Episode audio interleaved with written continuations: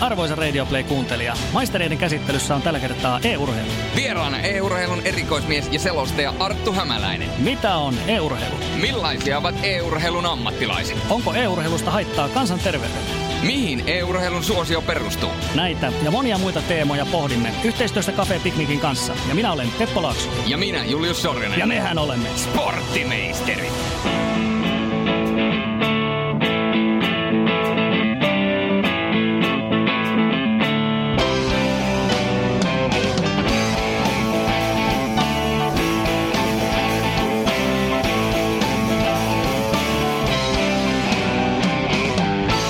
No niin, tällä kertaa Sporttimaisterissa puhutaan sitten e-sportsista, elektronisesta urheilusta ja meillä on tänään oikein erikoisvieras tällä kertaa puhelimen päässä löytyy sitten Tallinnan kirjeenvaihtaja tällä kertaa oikein, eli Arttu Hämäläinen. Tervetuloa Arttu. Kiitoksia, kiitoksia vaan ja tota, kunnia olla vieraana. Se on tultu suomalaisessa kulttuurissa tähän, että ensin haettiin Tallinnasta viinat ja nyt haetaan kommentaattorit ja asiantuntijatkin. siihen, siihen, siihen, se ehkä menee, mutta tota, tällä kertaa ollaan kuitenkin ihan, ihan työtehtävissä täällä. Että, Kyllä, juuri näin. Arttu, sä oot tuttu, tuttu tota, nimi varmasti ja tuttu ääni monille, monille, eli sä oot urheilun parissa sekä tämän niin sanotusti perinteisen urheilun parissa työskentelet selostajana, eli muun muassa Telialle liigaa, oot tehnyt radiohommia myöskin, futista ja paljon muuta, mutta siis tämä e-sportsi nyt, mistä tänään ennen kaikkea puhutaan, niin tämä on nyt niin kuin iso juttu, iso juttu tällä hetkellä. Haluatko Arttu kertoa ensin alkuun, että miten sä itse päädyit sitten e-sports-selostajaksi? Tämä oli oikeastaan, oikeastaan tota, tämmöinen hullu päähän pisto, että monet hyvät ideat ja hyvät asiat lähtee tämmöistä liikenteeseen. Että, että mähän on itse pelannut nuoresta asti tietokonepelejä enemmän tai vähemmän vakavasti ja, ja tota, äärimmäisen kilpailuhenkisesti ainakin, vaikka nyt en ole, en ole itselleni sitä ammattia koskaan, koskaan aikonut, mutta tota, Uh, yhtenä kauniina iltana tuli mieleen, että, että tässä kun on tehnyt näitä perinteisiä urheiluja, jääkiekkoa, jalkapalloa ja muita vastaavia, niin niin miksipä ei voisi kokeilla tehdä ammattimaisesti myöskin elektronista urheilua. Tämmöinen idea, idea tota, ajatus tuli itselle mieleen ja ja tota, tämmöinen peli kuin Dota 2, mitä, mitä silloin pelasin ja tietysti pelaan edelleenkin, niin tuota, tämmöinen tur- turnausjärjestäjä kuin Taurora, niin otin, otin sinne yhteyttä ja kerron pojille, että tämmöinen idea ja, ja olisiko, olisiko kiinnostusta lähteä tekemään yhteistyötä. Ja sieltä näytettiin vihreitä valoa ja sillä tiellä ollaan edelleen, että, että tietysti ollaan matkan varrella tehty, tehty tota, vaikka sun mitä, mutta siitä, siitä kaikki lähti tämmöisestä hullusta päähänpistosta, että miksipä ei, voisi kokeilla. Jos vähän avataan tätä ensinnäkin, tätä elektroninen urheilu esportsi, mitä se ylipäätään on, niin eh, se on siis kilpapelaamista, se voisi ehkä olla tällainen hyvä, hyvä suomenkielinen vastine myös siihen. Tässä on aika paljon keskustelua viime aikoina nyt ollut siitä, että miten, miten tähän pitäisi oikeastaan suhtautua tähän e-sportsiin, kun sitä tavallaan mm. Suomessa rinnastetaan vieläkin tähän myöskin perinteiseen urheiluun sitten, kun puhutaan e-sportsista. Öö, joo, tämä on tietysti keskustelu on, on vellonut tämän asian ympärillä jonkin verran ja, ja mun mielestä kilpapelaaminen on aika hyvä, hyvä sana, että, että tota, no tietysti meillä on olympialaisissa – lajeina muun muassa, muun muassa haulikkoammuntaa, että onko se sitten yhtään se enempää urheilua, niin ei, mutta, mutta se, että kuka nimeää milläkin tavalla, mun mielestä kilpapelaaminen on aika hyvä, hyvä termi kyllä kuvaamaan. Ja varmaan siis muitakin lajeja tietysti on, niin kuin tiedetään, on, on tällaisia niin kuin dartsia, snookeria, tämän tapaisia, mm. tämän tapaisia lajeja. Ja, ja monet varmaan yleensä miettii sit näissä, että nouseeko ne sykkeet. Mutta miten kilpapelaamisessa, tietysti hirvittävästi sorminäppäryyttä ja muuta, mutta miten nuo sykkeet? Eikö nekin nouse kuitenkin aika lailla siinä? pelatessa? No ne nousee, kyllä ne joo, joo kyllähän se nousee siinä, siinä pelin, pelin tiimellyksessä ja, ja tota, siinä oli kuitenkin, kuitenkin mitattu, mitattu tuossa äh, ajan, ajan varrella useankin otteeseen noita, noita niin kuin pelaajien sykkeitä tuolla huipputasolla ja kyllä siinä voi niin kuin ihan tuommoista pelisessiota tai turnausottelua niin voi, voi hyvinkin verrata tuommoiseen urheilusuoritukseen, että kyllä siinä sykkeet nousee ja, ja tota, se on, se on ko- kova laji, sanotaanko näin, että et, ei pelkästään henkisesti, mutta vaatii myöskin hyvää fyysistä kuntoa. Joo, ja sitten tässä tietysti vuosien varrella, kun itse kukin on näitä videopelejä pelannut, tietysti itsellä tota, ammuntapelien osalta esimerkiksi se on jäänyt silloin aikoinaan Counter-Strikeen silloin 1.6 ja siitä sitten eteenpäin, mutta tota, esimerkiksi NHL tai FIFA, niin jokainen tietää, että sitten kun häviää nettipelinkin, joka on tietysti yleensä ainakin ei ole mitään panosta, vaan enemmänkin leikkisä, niin saattaa lentää mm. ikkuna, ikkunasta telkkarit ja välillä lentää kapulat. Eli kyllä se, niin kuin, kyllä se tunteita on aina herättänyt, niin voisi kuvitella, että kun se herättää normaali ihmisessä jo tunteita pelaaminen, vielä voisi sanoa, että jopa tuntuu, että enemmän kuin joskus urheilu itsessään, niin sitten kun mennään kilpailutasolle, niin se vaatii myös aika paljon sellaista itsehillintää, että sä oikeasti pysyt kasassa, koska monet tietää, että varsinkin jos pelaa kavereiden kanssa, niin saattaa mennä siihen, että kun se itsehillintä pettää, niin sitten se menee ihan kokonaan läskiksi se homma. Joo, tämä on ihan totta ja sitten kun mennään pelaamaan tuonne maailman huipputasolle, huipputasolla oli se oikeastaan esports-laji sitten mikä tahansa, niin, niin siellä kun pelataan useamman tunnin mittaisia otteluita pahimmillaan tai parhaimmillaan, niin, niin se, se on henkisesti ja fyysisesti erittäin kova suoritus. Eli tuolla tasolla, kun teet, teet sen yhden virheen, niin joukkue saattaa hävitä, hävitä pelejä ja miljoonia euroja sitä kautta. Että, että niin kun, ne on kovia paikkoja. Ja niin kuin kerrot tuossa, että tunteet no, tuota, nousee pintaan ja herättää paljon, paljon tuota fiiliksiä, niin se herättää ihan samalla tavalla tuolla korkealla tasolla, mutta se, että, että niitä ei saa tietysti antaa vaikuttaa sen suoritukseen. Että, että jos ohjaamet lentelee, niin se on vähän huono homma, huono homma siellä. Mutta, mutta niin kuin, joo, kyllä se, se, on erittäin, sanotaanko näin, tunteikas laji ja niin kuin mun mielestä verrattavista hyvin urheiluun, että, että joillekin ihmisille saattaa kaukosäädön lentää, jos suosikki joku häviää. Ja, ja tota, sitten niin e-sportsin puolella ihan samaten. Niin, pelaaminen, sehän on aina, aina siis ollut suosittua ihan siitä asti, kun on, on pelit keksitty, niin se on ollut valtavan suosittua ja aina on, aina on haluttu ottaa kaverin kanssa mittaa siitä, että kuka on nyt parempi. Mutta sitten, jos puhutaan niin kuin ammattimaisesta kilpailutoiminnasta, kilpapelaamisesta, niin äh, voidaanko sanoa näin, että se on nyt tässä niin kuin 2010-luvulla nimenomaan lähtenyt ihan, ihan räjähdysmäiseen nousuun ja näkyvyys ja kaikki muu on tässä nyt niin kuin tullut, tullut sitten viimeisen kymmenen vuoden sisään?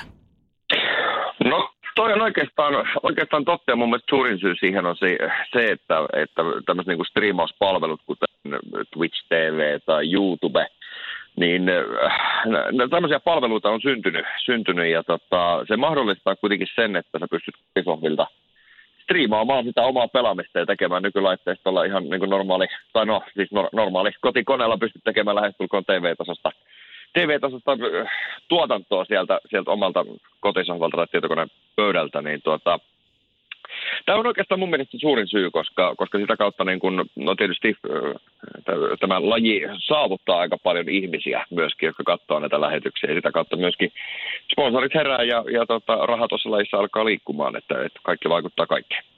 Millaisena sä näet tuota, Fortnitein vaikutuksen, kun tuntuu, että, että onhan eSports ollut tässä jo pinnalla vähän aikaa ja se on pikkuhiljaa alkanut nostamaan enenevissä määrin päätä, mutta tuntuu, että jollain tasolla ainakin Fortnitein suosio ja se tietysti, että se on ollut ilmainen peli, mikä on tietysti aiheuttanut sen, että sitä on ollut helppo hankkia. Totta kai siitäkin on, saa, mm. saa maksullisia lisäosia ja muita, skinejä ja muuta, mutta kuinka paljon sä näet, että Fortnitein suosiolla ja esimerkiksi sen striimauksella on ollut vaikutusta siihen, että esports on tullut tavallaan vielä vähän enemmän pinnalla?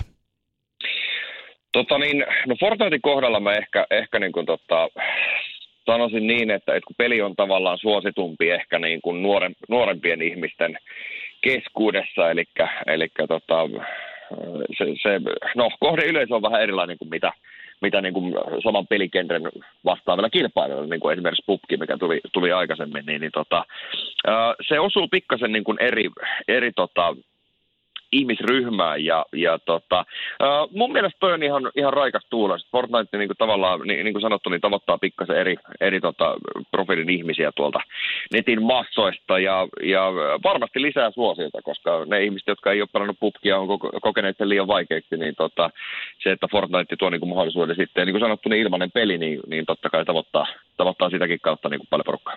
Mites ylipäätään tällä hetkellä puhutaan suosituimmista peleistä ja pelimuodoista, mitä pelataan kilpailumielessä, niin mitkä siellä tällä hetkellä on niin kuin kär, kärjessä? No tota, no siis kilpailullisesti, niin kyllähän tämä perinteinen, niin kuin tuossa puhuitkin, Counter Strike olet itse pelannut, niin sitähän tietysti paljon, paljon pelataan, ja Suomi on muutenkin tämmöinen FPS, FPS-maa, eli näitä ammuntapelejä tykätään paljon pelata, että Counter Strike, Dota 2, League of Legends, Overwatch, siinä varmastikin tota, neljä, neljä kovinta tällä hetkellä, että niitä paukutellaan tällä hetkellä paljon. Onko siinä paljon eroja sitten taas pelaajan kannalta, kun jos otetaan nyt vaikka tälle, että on joku urheilupeli ja sitten tällainen niin, kuin niin sanottu strategiapeli, ammuntapeli, niin vaatiiko kuinka paljon erilaisia ominaisuuksia sitten pelaajalta? Kyllä se vaatii aika paljon erilaisia. Et, et Counter-Strikeissa totta kai siinä jokaisessa pelissä oma strateginen osaaminen vaikuttaa paljon, mutta, mutta Counter-Strikeissa, niin kuin varmasti muistat itsekin, että, että hiirikäden pitää olla aika nopea että, että, ja, ja eritoten tarkka, tarkka että, että tota, korkealla tasolla niin siinä niin kuin Counter-Strikeissa vaikuttaa hirveästi tuo reaktionopeus, että, että se oikeastaan vaikuttaa siihen, minkä takia hirveästi niin nelikymppisiä, nelikymppisiä pelaajia ei siellä, siellä pyöri, että se on kuitenkin, kuitenkin tota iso osa peliä, mutta sitten taas niin kuin esimerkiksi Dota 2, niin, niin totta kai siinäkin vaaditaan reaktionopeutta ja sorminäppäryyttä, mutta isompi, isompi vaikutus siinä pelissä on ehdottomasti sillä, sillä strategisella taidolla. Se on mikä vaikuttaa siinä pelissä enemmän. Sä oot noiden pelaajien kanssa kuitenkin aika paljon päässyt toimimaan ja juttelemaan ja tietysti myöskin itse pelailet, mutta tuota, miten sä koet, että harjoittelu on esimerkiksi muuttunut tässä viime vuosien aikana, koska tietysti kun ammattimaisuutta tulee lisää, palkintorahat kasvaa, niin totta kai kaikki haluaa kehittyä ja jokainen pelaaja etsii uusia tapoja kehittää itseään. Niin mit, millä ta- erilaisilla keinoilla, ihan konkreettisia esimerkkejä, nämä huippupelaajat kehittää itseään paremmiksi ja paremmiksi pelaajiksi, varsinkin niin kuin henkisellä mentaalipuolella ja tietysti myöskin tässä reaktionopeudessa?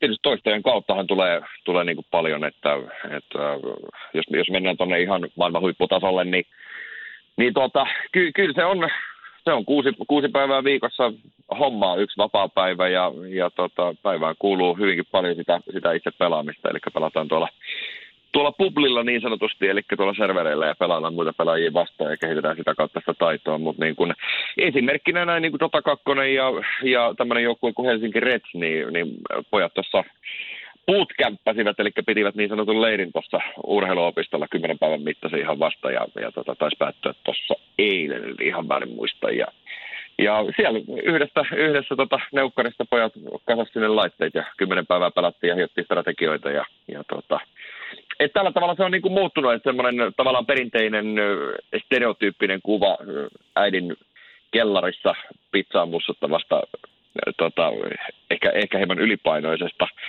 pelaajasta, pelaajasta, niin tota, se, on, se on ehkä vähän vanhentunut, että, että ajat on muuttunut sen suhteen kyllä. Ihan vielä tähän asiaan liittyen pakko kysyä yksi mielenkiintoinen kysymys, mikä itse askarruttaa. Kaikki videopelejä pelanneet tietää, että peleissä pystyy my- myöskin huijaamaan, ja näitähän on ollut vuosikausia. Varsinkin Counter-Strikeissa muista oli kaiken näköistä valhakkeja ja speedhackeja, toki ne saatiin aika hyvin kiinni, mutta onko mm-hmm. tällaista tavallaan e-urheilun dopingia, niin onko, onko sellaista riskiä olemassa, että sellaista käytetään ja onko sellaisia tullut myöskään hirveästi esille? Uh, huijaustapaukset on, on tota, jos pelataan ammattilaistasolla, niin äärimmäisen harvinaisia tietysti onneksi. Mutta ainahan tietysti joukkoon mahtuu niin kuin perinteisenkin urheilun saralla, niin aina joku, joka, joka sitten yrittää saada etua väärin keinoin. Siitä ei kauaa, kauaa ole, tuota, mä en muista missä turnauksessa, mutta, mutta eräs, eräs tuota, olikohan intialainen vai pakistanilainen pelaaja, niin hän käytti, hän käytti tota, tämmöistä huijausohjelmaa kesken turnauksen ja turnausjärjestäjä huomassa ja, ja tota, erottivat tietysti joukkueen ja pelaajan ja pelaajan koko ura meni siinä ja ja tota, et niin kuin, kyllä näitä niin kuin aina aika ajoin, aika ajoin tietysti ilmestyy, mutta onneksi äärimmäisen harvoin. Se on se hyvä puoli. Tästä opimme sen, että ahneella on shaipanen loppu. Paljon puhuttu näistä kovista palkintosummista, mitä nykyään, nykypäivänä jo saa EU-urheilustakin, niin miten, se yleensä po, rakentuu tällainen potti? Eli onko siinä niin kuin yhteistyökumppaneilta kuinka paljon, onko nämä pelivalmistajat itse, onko he jotenkin tässä osallisena ja miten sitten tällaiset niin kuin lähetysoikeudet ja tällaiset, mistä se tavallaan se kakku koostuu, kun puhutaan näistä rahasummista? Tuossa oikeastaan aika hyvin luettelitkin, luettelitkin että mistä, mistä ne usein koostuu. Että, et, tietysti riippuen, että mikä turnaus, mikä peli ja missä pelataan ja näin, mutta, mutta näin niin kuin esimerkkinä toi Dota 2 International Turnaus, mikä pelattiin, pelattiin tuolla tota, Pohjois-Amerikan mantareella nyt syksyllä, niin palkintopotti reippahti päälle 20 miljoonaa ja Valve itse, eli tämän pelin kehittäjä, niin oli laittanut siihen miljoonan. Eli toisin sanottuna tuossa Dota 2 turnauksessa, niin kaikki loput kymmenet miljoonat niin kerättiin pelaajilta. Onko tämä ylipäätään huipulla, niin onko tämä kuinka järjestäytynyt tämä kilpailutoiminta, vai onko niinku kattojärjestöt olemassa, jotka pitää näitä vai onko nämä valmistajat siinä kuinka paljon mukana ja vai miten se menee? No, tietysti niin turnausjärjestäjiä niin on, on, jotka järjestää, järjestää turnauksia tai myyvät oikeuksia ja, ja pyörittävät tuota hommaa. Eli, eli tota, no Valvehan tietysti järjestää tuon isomman esports-tapahtuman, mistä tuossa mainitsinkin. Ja, ja tota, niin, niin, niin, turnausjärjestäjiä erilaisia, ESL ynnä, ynnä muita vastaavia, mitkä sitten järjestää, järjestää niitä turnauksia ympäri maailman. Ja, ja tota, sitä kautta se homma, homma toimii, mutta äärimmäisen organisoitunut ja järjestäytynyt tähän se on nykypäivänä. No tietysti kun puhutaan e-urheilusta, niin aina urheiluun liitetään myöskin supertähteys ja tietynlainen, no siis tähteys ja kuuluisuus ja maine ja mammona. Niin kuinka paljon on jo alkanut näkymään sellaista, että e-urheilijat on jo tietyllä tavalla sellaisia supertähtiä, miltä halutaan nimmareita ja yhteiskuvia ja, ja ihan sanotaanko sellaista suoranaista fanitusta? Suomessa tullaan jälkijunassa tässäkin asiassa, niin kuin aika monessa muussakin, muussakin asiassa. Että kyllä täällä, täällä niin kuin pystyy e-urheilijat kulkemaan kaduilla ihan, ihan rauhassa vielä ainakin tässä vaiheessa. Mutta, mutta tota, Lasse Urpalaista jututin tuossa jokunen aika sitten, eli, eli tota, tota kaksi pelaajaa, joka voitti, voitti tuossa viime vuonna sitten tuo Internationalin. Mutta tota, hänen kanssaan puhuttiin, että Aasiassa esimerkiksi kulttuuri on, on, on mennyt kyllä siihen suuntaan, että jos olet niin kuin maailman huippupelaaja, niin kuin esimerkiksi Lasse on, niin siellä saattaa kadulla oikeasti tulla ahdasta, jos joku äkkää, että kuka sä oot. Että, että siellä, siellä se homma, homma on, on kyllä mennyt, mennyt tota, pikkasen eri levelille kuin mitä täällä, mutta, mutta tota, ehkäpä täälläkin jonakin päivänä, kuka tietää. Mites on tästä sukupuolijakaumasta tietysti pelimaailmassa, kun puhutaan, niin, niin täällä ne edelleen pitää paikkansa, että jos puhutaan vaikka naispuolista ammattilaispelaajista, niin, niin heitä taitaa olla aika vähän, vähän edelleen. Heitä on kyllä äärimmäisen vähän, että jos, jos puhutaan niin ihan tota maailman, maailman huipusta, ehdottomasta huipusta, niin vaikea on nimetä yhtään tällä hetkellä. Että se on tietysti vaikea sanoa, että mistä se, mistä se johtuu. Että, että niin kun, no, e, ehkä se vaan on niin, että poikia ja tyttöjä usein kiinnostaa erilaiset asiat, asiat lapsena ja nuorena. Että, että tota, enemmän tuolla tuntuu poikia ja miehiä pyörivän, mm. pyörivän noissa ympyröissä. Niin mitä muuten ylipäätään, niin onko sellaista kuvaa sulla, että naisia, naisia niin kuin ylipäätään kiinnostaa e-sports tai tämä pelaaminen, että ainakin itse, törmäsin tällaiseen tietoon, että esimerkiksi tällä Twitch TVllä niin olisi kyllä kuitenkin myöskin naisia, naispuolisia seuraajia, mutta he sitten on ehkä samalla tavalla aktiivisia sitten, että hakeutu sitten tähän ainakaan kilpopelaamiseen. Niin, se, se tota, tämä on kyllä mielenkiintoinen juttu ja, ja toivoisin kyllä, että tavallaan siis tytöt kiinnostuisivat enemmän siitä pelaamista, koska, koska lähtökohtaisesti kuitenkin, jos puhutaan e-sportsista, niin se ei ole semmoinen, semmoinen kuitenkaan äärimmäisyyksiin vietävä fyysinen suoritus, että siinä, siinä sitten sukupuolieroja syntyisi sen takia, että, että tota, kyllä se enenevissä määrin se kuitenkin tässä naisia kiinnostaa enemmän ja enemmän, että toivoisin vaan vaan tota, rohkeasti lähteä, lähteä mukaan ja kokeilemaan, että mitä hauskaa se pelaaminen on. Ja niin kuin tuossa mainitsit Twitch TV, niin kyllä naiskatsoja siellä on enemmän ja enemmän koko ajan, mikä on tietysti ihan positiivinen juttu, että sitä kautta sitten mahdollisesti kun katsoo mielenkiintoisia lähetyksiä, niin, niin tota, uskaltautuu itse kokeilemaan. Niin ja tälleen tämmöisenä pienenä välikevennyksenä on ihan pakko sanoa tähän asiaan millään tavalla liittymättä, että kun nuorena pojat oli arvosti naisia, jotka pelaa, että ne on sellaista vaimomateriaalia, niin voin sanoa, että silläkin puolella alkaa niin sanotusti uutta vipinä? No, no joo, kyllä, kyllä varmasti, varmasti näin, että, että tota, ajat muuttuu, ajat muuttuu. Niin, sitten e-urheilun kiinnostavuus, osittainhan se varmasti perustuu, se kiinnostava elementti on se, että tavallaan kuka tahansa voi pelata näitä samoja pelejä ja siitä voi lähteä niin kuin pyrkimään kohti sitä ammattilaisuutta, mutta faktahan on se, että koko ajan tämä vaikeutuu enemmän ja enemmän harrastajia, sitten tulee haastavampi homma mm. ja tavallaan tulee enemmän niitä niin sanottuja dropoutteja myös ja, ja sitten puhutaan myöskin niin kuin ongelmapelaajista, että joilla, joilla se saattaa, saattaa olla niin kuin jopa elämää hallitseva juttu, niin onko meillä mitään keinoja tavallaan, että miten pystytään, pystytään rajoittamaan heidän pelaamistaan sitten? Niin ne on tietysti aina, aina vähän kinkkisiä juttuja, mutta, mutta kohtuus kaikessa mun mielestä niin kuin tavallaan sekin, että, että tota, jos joku alkaa, alkaa niin kuin pelaamaan aamusta iltaa, ei tee muuta ja, ja niin kuin tavallaan se normaali elämä sitä kärsii, niin no eihän se ole, eihän se ole hyvä juttu, mutta ihan samalla tavalla, että, että jos, jos Junnu menee aamulla pelaamaan jääkiekkoa kaukalolla ja pelaa koko päivän ja, ja tota, ei oikeastaan muuta tai kuin pyörii siellä kaukalolla, niin en näkisi sitäkään ihan positiivisena asiana. Että kohtuus kaikessa ja, ja tota, se, se, pitää tuossa muistaa, että, että tavallaan, ja niin kuin puhuit tuosta, että tietysti harrastajamäärät kasvaa ja, ja huipulle pääseminen on vaikeaa, niin kyllä se tossakin lajissa pitää muistaa se, että, että fakta on, että vähän niin kuin jääkiekossa, että harrastajia on Suomessa paljon, mutta vain äärimmäisen pieni osa pääsee ammattilaiseksi ja vielä pienempi osa pääsee NHL. Että, että näin se menee kyllä Xboxissakin. Varmasti varsinkin kaikkia vanhempia, eli ihmisiä, joilla, joilla on lapsia, niin kiinnostaa myöskin omien lapsien hyvinvointi, terveys. Ja kun aika paljon puhutaan tästä nuorten liikkumisesta, niin jos me mietitään esimerkiksi verrata ihan puhtaasti e-urheilua ja jääkiekkoa keskenään, niin nuoret jääkiekkoilijan alut, ne pelaa pihapelejä, ne saattaa tosiaan, niin kuin muistaa itsekin nuorempana, saattaa viettää sen 10 tuntia helposti ulkojäällä. Mutta sehän on kuitenkin terveellistä, se on liikuntaa. Mutta sitten jos me mietitään niin kuin e-urheilijaa, joka istuu esimerkiksi sen näppiksen ja näytön edessä sen 12 tuntia tai 10 tuntia päivässä, niin sehän ei ole enää niin kuin, se, se on niin kuin terveydellistäkin haittaa, niin minkälaisena uhkana sä näet tänne tavallaan e-urheilun kehitykselle ja sille, että vanhemmat niin kuin uskaltaisi antaa lapsilleen vapautta hakea tavallaan e-urheilijaksi ja mitkä on tavallaan taas ne keinot, millä saataisiin ne e-urheilijatkin pitämään omasta fyysisestä kunnostaan huolta niin, että ne ymmärtää, että siitä on myöskin hyötyä siitä siinä omassa pelaamisessa.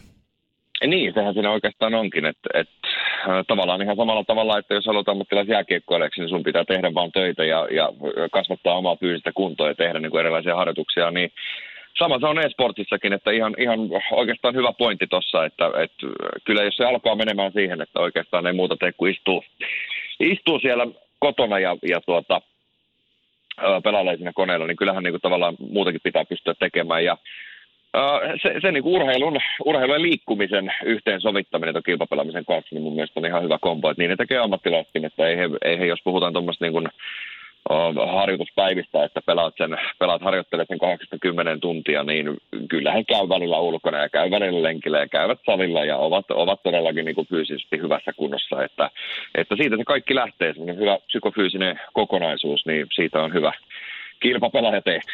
Niin, niin ja toisaalta tähän tavallaan vastapainoksi on heitettävänä myös se, että kun nykyään esimerkiksi näitä kaiken näköisiä pelisimulaattoreita tehdään enenevissä määrin, koska tulee virtuaalitodellisuutta ja on käytännössä sellainen, että sä lyöt lasit päähän ja sitten sä jollain melkeinpä lainausmerkissä juoksumatolla juokset siinä, että se on niin kuin olisit oikeassa pelissä.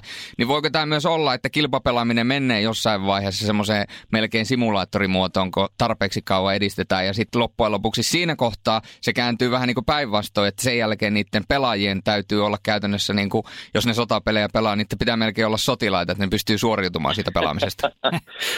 eh, ehkä näistä, näistä, näistä peleistä ollaan vielä, vielä aika kaukana, että mä niin kuin kokisin, että oikeastaan noin ajosimulaatiopelit alkaa olemaan niin kuin sillä tasolla, että siellä kilpaillaan, kilpaillaan tota, sellaisilla laitteistoilla ja sellaisia pelejä, että, että se, on, se on käytännössä lähes tulkoon, kun ajoisit oikeita, oikeita ralliautoja tai formulaa. Että se, on, se on mennyt kyllä todella pitkälle, mutta tavallaan mä näen kyllä sen, että virtuaalitodellisuus, niin se ei ihan ensimmäisenä ole kyllä noihin perinteisiin, perinteisiin ammunta, ammunta tai strategiapeleihin kyllä tulossa, että sinne on vielä, vielä matkaa onneksi. Mites, mites hei sellainen näkökohta, että suositut e- e-urheilupelit, aika monet on nimenomaan näitä ammuntapelejä ja siellä rupeaa olemaan aika, aika realistinen grafiikka ja tällainen ja jos niitä isolta ruudultakin katsoo, niin kyllähän se on, on ei se, se ei ole enää hirveän pienten lasten kamaa enää, että miten sä itse näet tämän ammuntapelien aseman niin kuin tässä kartalla, että se, sillä, sä sanoit, että sillä on vahva asema, että onko se jatkossakin, tuleeko se ole näin?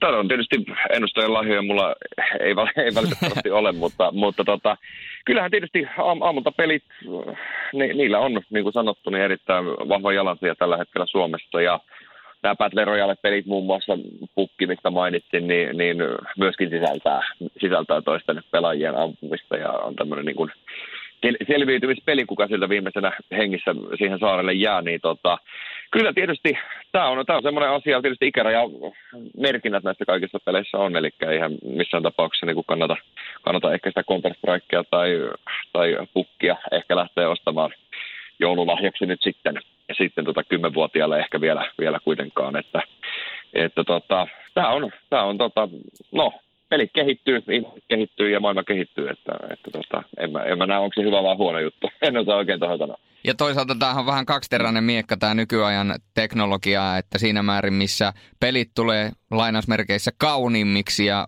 parempaa grafiikkaa tullaan, niin sitten taas toisaalta tulee raaimmaksi, raaimmaksi. Että jos me mietitään ihan puhtaasti Counter-Strikea, niin kaikki muistaa 1.6, minkälainen se oli. Ja aina kun, aina kun ampu päähän, niin se oli sellainen samanlainen lento taaksepäin. Ja sitten nyt miettii nykyään Counter-Strikea, niin onhan ne nykyään paljon raaempia ne pelit just sen takia, että ne näyttää paljon aidommilta. Se on kyllä ihan, ihan totta, ja sitten jos mennään tuonne Call of Dutyin tai Battlefieldiin, niin, niin kyllähän tuollaiset pelit, niin itse, itse testasin tätä uusinta Battlefieldia, niin kyllä siinä, siinä aika, aika realistinen fiilis tulee kyllä kieltämättä, että se on ihan kuin, ihan kuin elokuva käytännössä pelaisit, että pelit menee eteenpäin ja, ja tota, näin, se, näin se pitää olla. Näin jatketaan meistereissä myöskin e-urheilun parissa. Hämäläisen Arttu ja tietysti Teppo Laaksosen kanssa ja minä olen Julius Sorinen. Ja sitten äsken puhuttiin tuosta pelien realistisuudesta, niin mielenkiintoinen kysymys. Mä oon yhden e-urheilija e-urheilijapelaajan kanssa puhunut esimerkiksi NHL-pelistä ja sen realistisuudesta, niin minkälaisena sä näet sen, että, että onko se e-urheilijoille ja ammattiurheilijoille parempi, että ne pelit olisi enemmän semmoisia simulaatiotyyppisiä kuin se, että ne on mennyt realistisempaan suuntaan, koska on vähän saanut sellaista viestiä, että siinä vaiheessa, kun ne menee enemmän simulaatiosuuntaan, niin sit niissä tulee mm. enemmän sattumalle sijaa ja silloin periaatteessa niiden ammattipelaajien se taito ja ne tietyt taidot, niin ne vähän niin kuin häviää sen simulaation myötä? Tämä on, tota, tämä on oikeastaan sellainen kysymys, mikä pitäisi kysyä NR-pelaajilta suoraan, että tuosta on vaikea, vaikea mennä tuota vastaamaan, mutta, mutta tuota, niin, kyllähän niin kuin per, periaatteessa tavallaan vähän niin kuin kaikki muutkin pelit, että jos niin kuin verrataan NRiä vaikka – Uh, mikä olisi toinen hyvä esimerkki, vaikka ajopelit, jos sä haluat tavoittaa ison massan ihmisiä, haluat ison pelaajamäärän jollekin pelille, niin siitä on vaan pakko tehdä aika lailla arkademainen. Eli, eli tota, sitä simulaatio, simulaatiota on, on niin vähennettävä, jos haluaa tuoda siitä pelistä helposti lähestyttävän ja helpommin pelattavan. Että, että toi on oikeastaan sellainen kysymys, mikä pitäisi kysyä ammattipelaajilta, että, että millä tavalla se taito siinä eniten korostuu, mutta nyt ollaan niin kuin huomattu kuitenkin, että NRkin on semmoinen, semmoinen peli, jos puhutaan tuosta NHL-pelisarjasta, niin, niin tota, kyllä siinä taito tällä hetkellä kuitenkin on semmoinen asia, mikä erottaa pelaajat toisistaan hyvin vahvasti, että, että vuodesta toiseen siellä tuntuu samat nikkarit pärjäävän, eli, eli tota, tällä hetkellä ainakin se tilanne, tilanne on semmoinen. Toi on oikeastaan semmoinen hyvä ja mielenkiintoinen kysymys, mitä pitäisi kysyä sitten ihan, ihan jätkitä suoraan. Joo, kyllä se itsekin on tämän taitotaso huomannut, että ainakin viime mm. NRissä vielä koin olevani ihan ok ja sitten pelasin yhtä tällaista kilpapelaajaa vastaan, niin tuli kymmenen olla pata eikä ollut oikeastaan mitään saumaa NRissä. Että terveisiä vaan Kärkkäisen Mikolle, että siellä tuli kunnon löylytystä. näin, se, näin se vaan on, että, että kyllä nämä oikeasti kovat kaverit niin kuin Suomenkin tasolla, niin niin, niin ei, perusjantterin niin kuin sinä tai minä, niin ei siellä oikeastaan ole mitään mahdollisuuksia voittaa, ihan rehellisesti sanottuna. Miten Sarttu, sitten sun varsinainen leipälaji, eli e-urheilulähetysten tekeminen, ja lisäksi teet tosiaan myöskin paljon tavallista urheilua selostat, niin onko näissä, näiden tekemisessä, onko siellä kuinka paljon suuria eroja esimerkiksi siinä valmistautumisessa?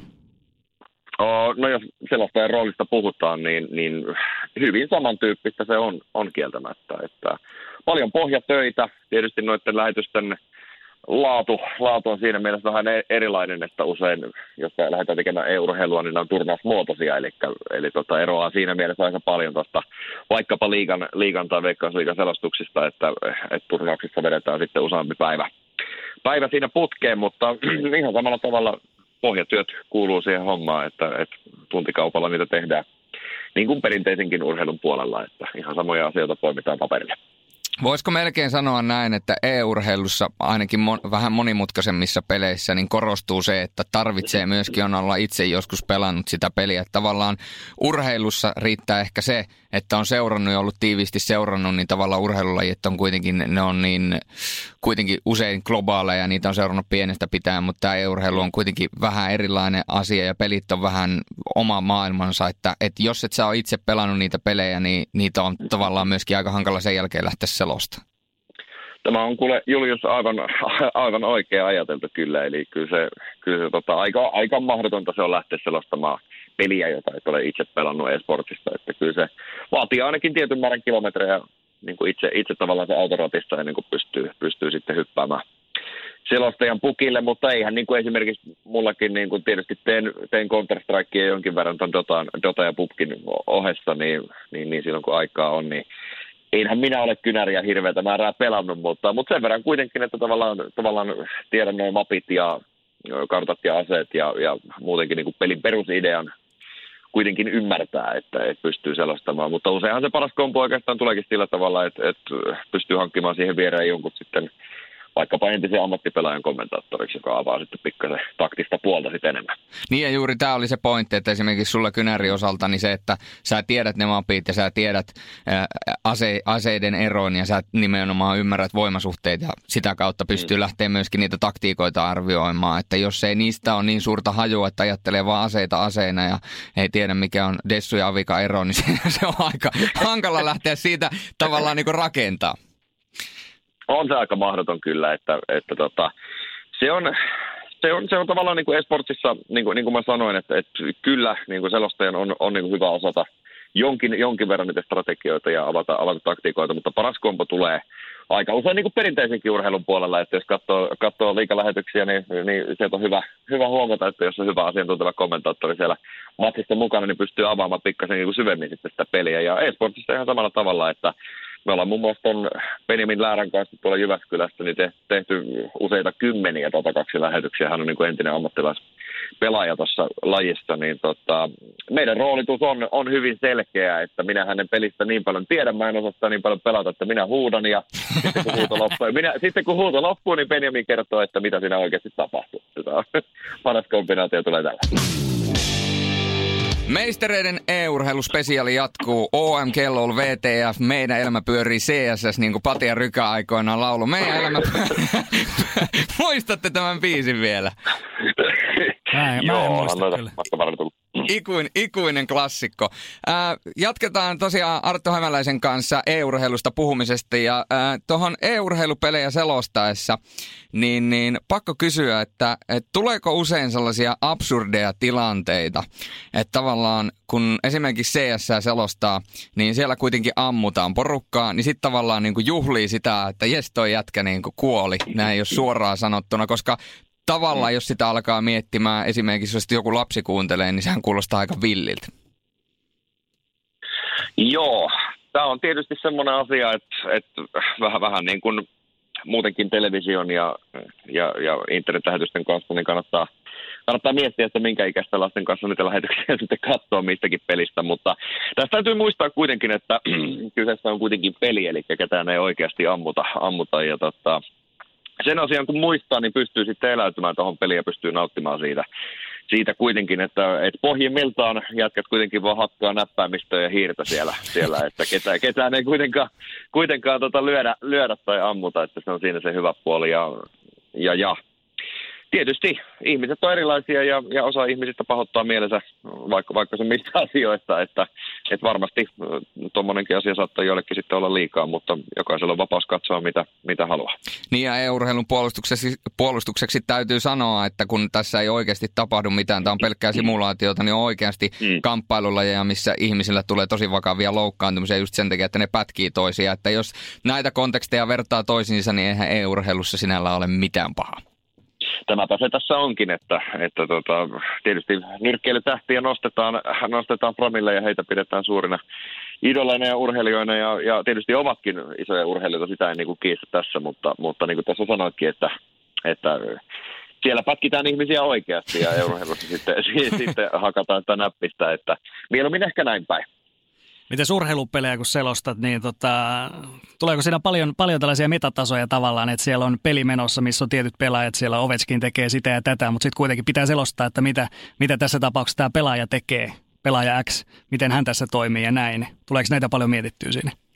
Äh, siitä ei oikeastaan hirveästi ole mietittyä varsinkaan siinä pelin tuoksenasta. Että se on oikeastaan, tämä on mielenkiintoinen kysymys. Nyt kun rupean miettimään Dota 2 niin se joskus vaihtelee, että kun siinäkin on, on siis viisihenkiset joukkueet pelaavat vastakkain ja jokainen saa valita sankarin, sankarin tota, siinä pelissä yli sadan vaihtoehdon joukosta, niin niin joskus tulee kyllä sellaisia hetkiä, että selostaa välillä sen pelaajan nimellä ja välillä sen sankarin nimellä, ja nämä aina välillä joskus menee sekaisin. Että tämä on vähän tilanteesta riippuen, ja lätkäpeleissä jos mennään, niin pyrin siihen tietysti, että, että jos siellä Ovetskin tekee maalin, niin Ovetskin tekee maalin. Että se on, se pyrin siihen kyllä myöskin tuolla, tuolla tuota, kilpapelaamisen puolella.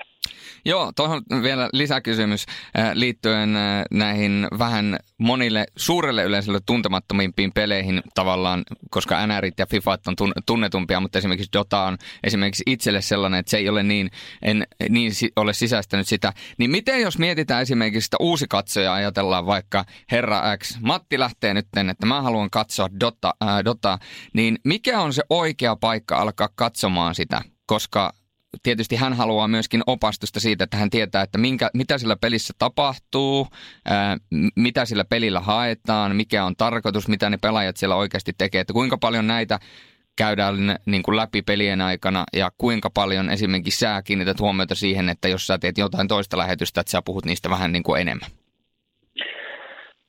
Uh, joo, mehän tehtiin, tehtiin tuossa syksyllä uh, suora lähetys pari viikon ajan itse asiassa. Uh, tuli tuota lähetystä, lähetystä tuossa tuosta international lähety, turnauksesta, niin kyllähän se pyritään tietysti avaamaan peliä paljon sellaisille ihmisille, jotka eivät ole sitä peliä pelanneet, eivätkä ymmärrä sitä touhusta, touhusta mitään. Eli muun muassa kirjailija Jari Tervo oli viitannut, että hän tykkää kyllä katsoa, mutta ei ymmärrä yhtään mitään, että mitä mörköjä tässä näytellä, näytellä pyörii. Että oikeastaan se helpoin tapa saada ymmärrystä pelille kuin pelille, niin on se, että totakin on, on siis ilmaispeli, niin lataat sen koneelle ja hyppäät rohkeasti kokeilemaan ja käyt tutoriaalit läpi ja niin kuin perun, pelin niin kuin perusidea tulee sitä kautta varmasti, varmasti hyvin tutuksi, mutta meillä on kuitenkin periaatteena ollut se, että pyritään avaamaan myöskin sellaisia yksinkertaisia asioita ja perusasioita sieltä peleistä kyllä lähetysten aikana, josta vaan suinkin on, on mahdollista, niin, niin, niin, kyllä totta kai otetaan huomioon kaikki,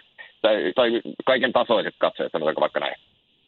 Vielä loppu, jos puhutaan vielä tästä perinteisen urheilun, e-urheilun tavallaan. Siinä on aina semmoinen vastakkainasettelu vielä. Perinteisessä urheilussa siellä koetaan, että e-urheilu on tavallaan tämmöinen uhka perinteiselle urheilulle. Saadaan enemmän sponsoreita, saadaan TV-rahaa, saadaan myöskin näitä lahjakkaita urheilijoita, urheilijalupauksia, että he rupeakin panostamaan e-urheiluun tämän perinteisen urheilun sijaan. Niin mm. Tämä on varmaan tämä niin kuin tulevaisuuden mielenkiintoinen kysymys sitten, että miten, miten tavallaan näiden, näiden väliset suhteet tässä asettuu. Se on mielenkiintoista kyllä, koska nyt niin kuin tavallaan se e-sportin suosio maailmalla, sehän on räjähtänyt täysin käsiin ja, ja tota, luvut ovat vertailukelpoisia muun muassa niin kuin golfin major-turnauksiin, jos, jos mietitään katsojamääriä, niin kyllä se on aika hurja ajatus. ajatus. Ja Su- Suomessakin se on kuitenkin menossa, menossa siihen, että urheilu on enemmän ja enemmän hetki hetkeltä enemmän tämmöinen niin kuin vakavasti otettava, otettava kuitenkin tota televisioitava laji. Eli, eli kyllä tässä niin kuin, muun muassa televisioyhtiöt ja televisiokanavat on tähän herännyt ja, ja muun muassa Elisa Viihdehän laittaa hyvin, hyvin tuosta tulemaan erilaista e-sporttia tuossa ympäri vuoden ja sitä kautta niin laji saa enemmän näkyvyyttä. Mutta tämä on tietysti vielä, perinteinen urheilu on, on vielä paljon edellä ja toiminta on paljon ammattimaisempaa, mutta tämä on kuitenkin hyvä puoli tässä on se, että Suomeen on kuitenkin tämmöinen hyvin, hyvinkin suuri harrastajamäärä saatu ensinnäkin näille lajeille ja muutamia tämmöisiä hyviä, hyvin vakavasti otettavia organisaatioita myöskin noussut, mikä sitä kautta sitten auttaa, auttaa lajia menemään eteenpäin. No niin, eSports-jaksossa alkaa pikkuhiljaa olla paketissa ja Artulakin taitaa laiva kohta, kohta lähteä Suomen suuntaan. Niin tota, vielä tähän loppuun Arttu, niin tietysti kiitoksia paljon tästä, mutta tota, sulla oli NHL 19 pelin SM-kisoja muun muassa tulossa tuossa seuraavaksi, niin millainen tapahtuma esimerkiksi tämä tulee olemaan? toivottavasti hieno. Eli tullaan tuota Helsinkiin kauppakeskus Rediin tuossa 15. päivä joulukuuta ja siellä on tarkoitus ratkoa sitten, sitten tota NRin Suomen mestari ja totta kai siihenkin pelin omat ennakkosuosikkinsa siinä on, on mutta tota, varmasti hieno tapahtuma ja toivotaan, että ihmiset löytävät Sankoon joukkueen paikalle, koska se on ihan varma juttu, että viihdyttävä päivä siellä ihan pommin varmasti tulee. Miten tota, on kuullut Villiä huhua, että tässä vuosien saatossa siellä on ollut muutama pelaaja, jotka on ollut tavallaan niin kuin kestomenestyjiä ja varsinkin niin kuin nettipeleissä on dominoinut rankingeja, niin kuinka paljon siellä on ollut nyt viime vuosina vaihtuvuutta noiden kärkipelaajien osalta?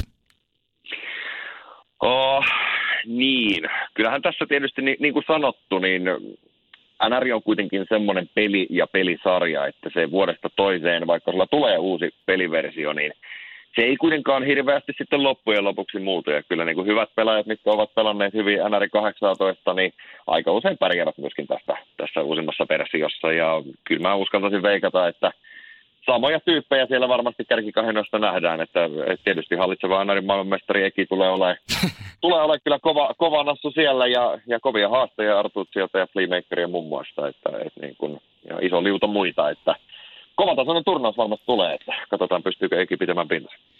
Minkälaista yleisöryntäästä sä ootat tonne NR-pelin kisoihin?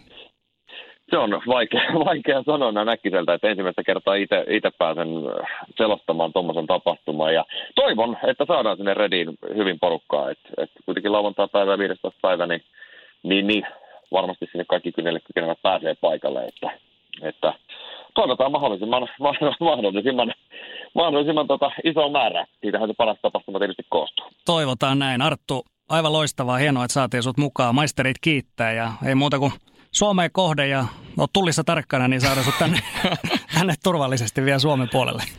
Ollaan tarkkana, kiitoksia. Ja ennen kaikkea, koska joulu lähestyy, niin myöskin hyvää joulunodotusaikaa. Ja muistakahan kaikki meistereiden kuuntelijat laittaa joulupukille vielä viimeiset toiveet, niin sieltä saattaa pleikka, pleikan tai Xboxin ohjelmat vielä löytää perille. Samoin myös sulle Arttu. Juurikin näin, kiitos samoin.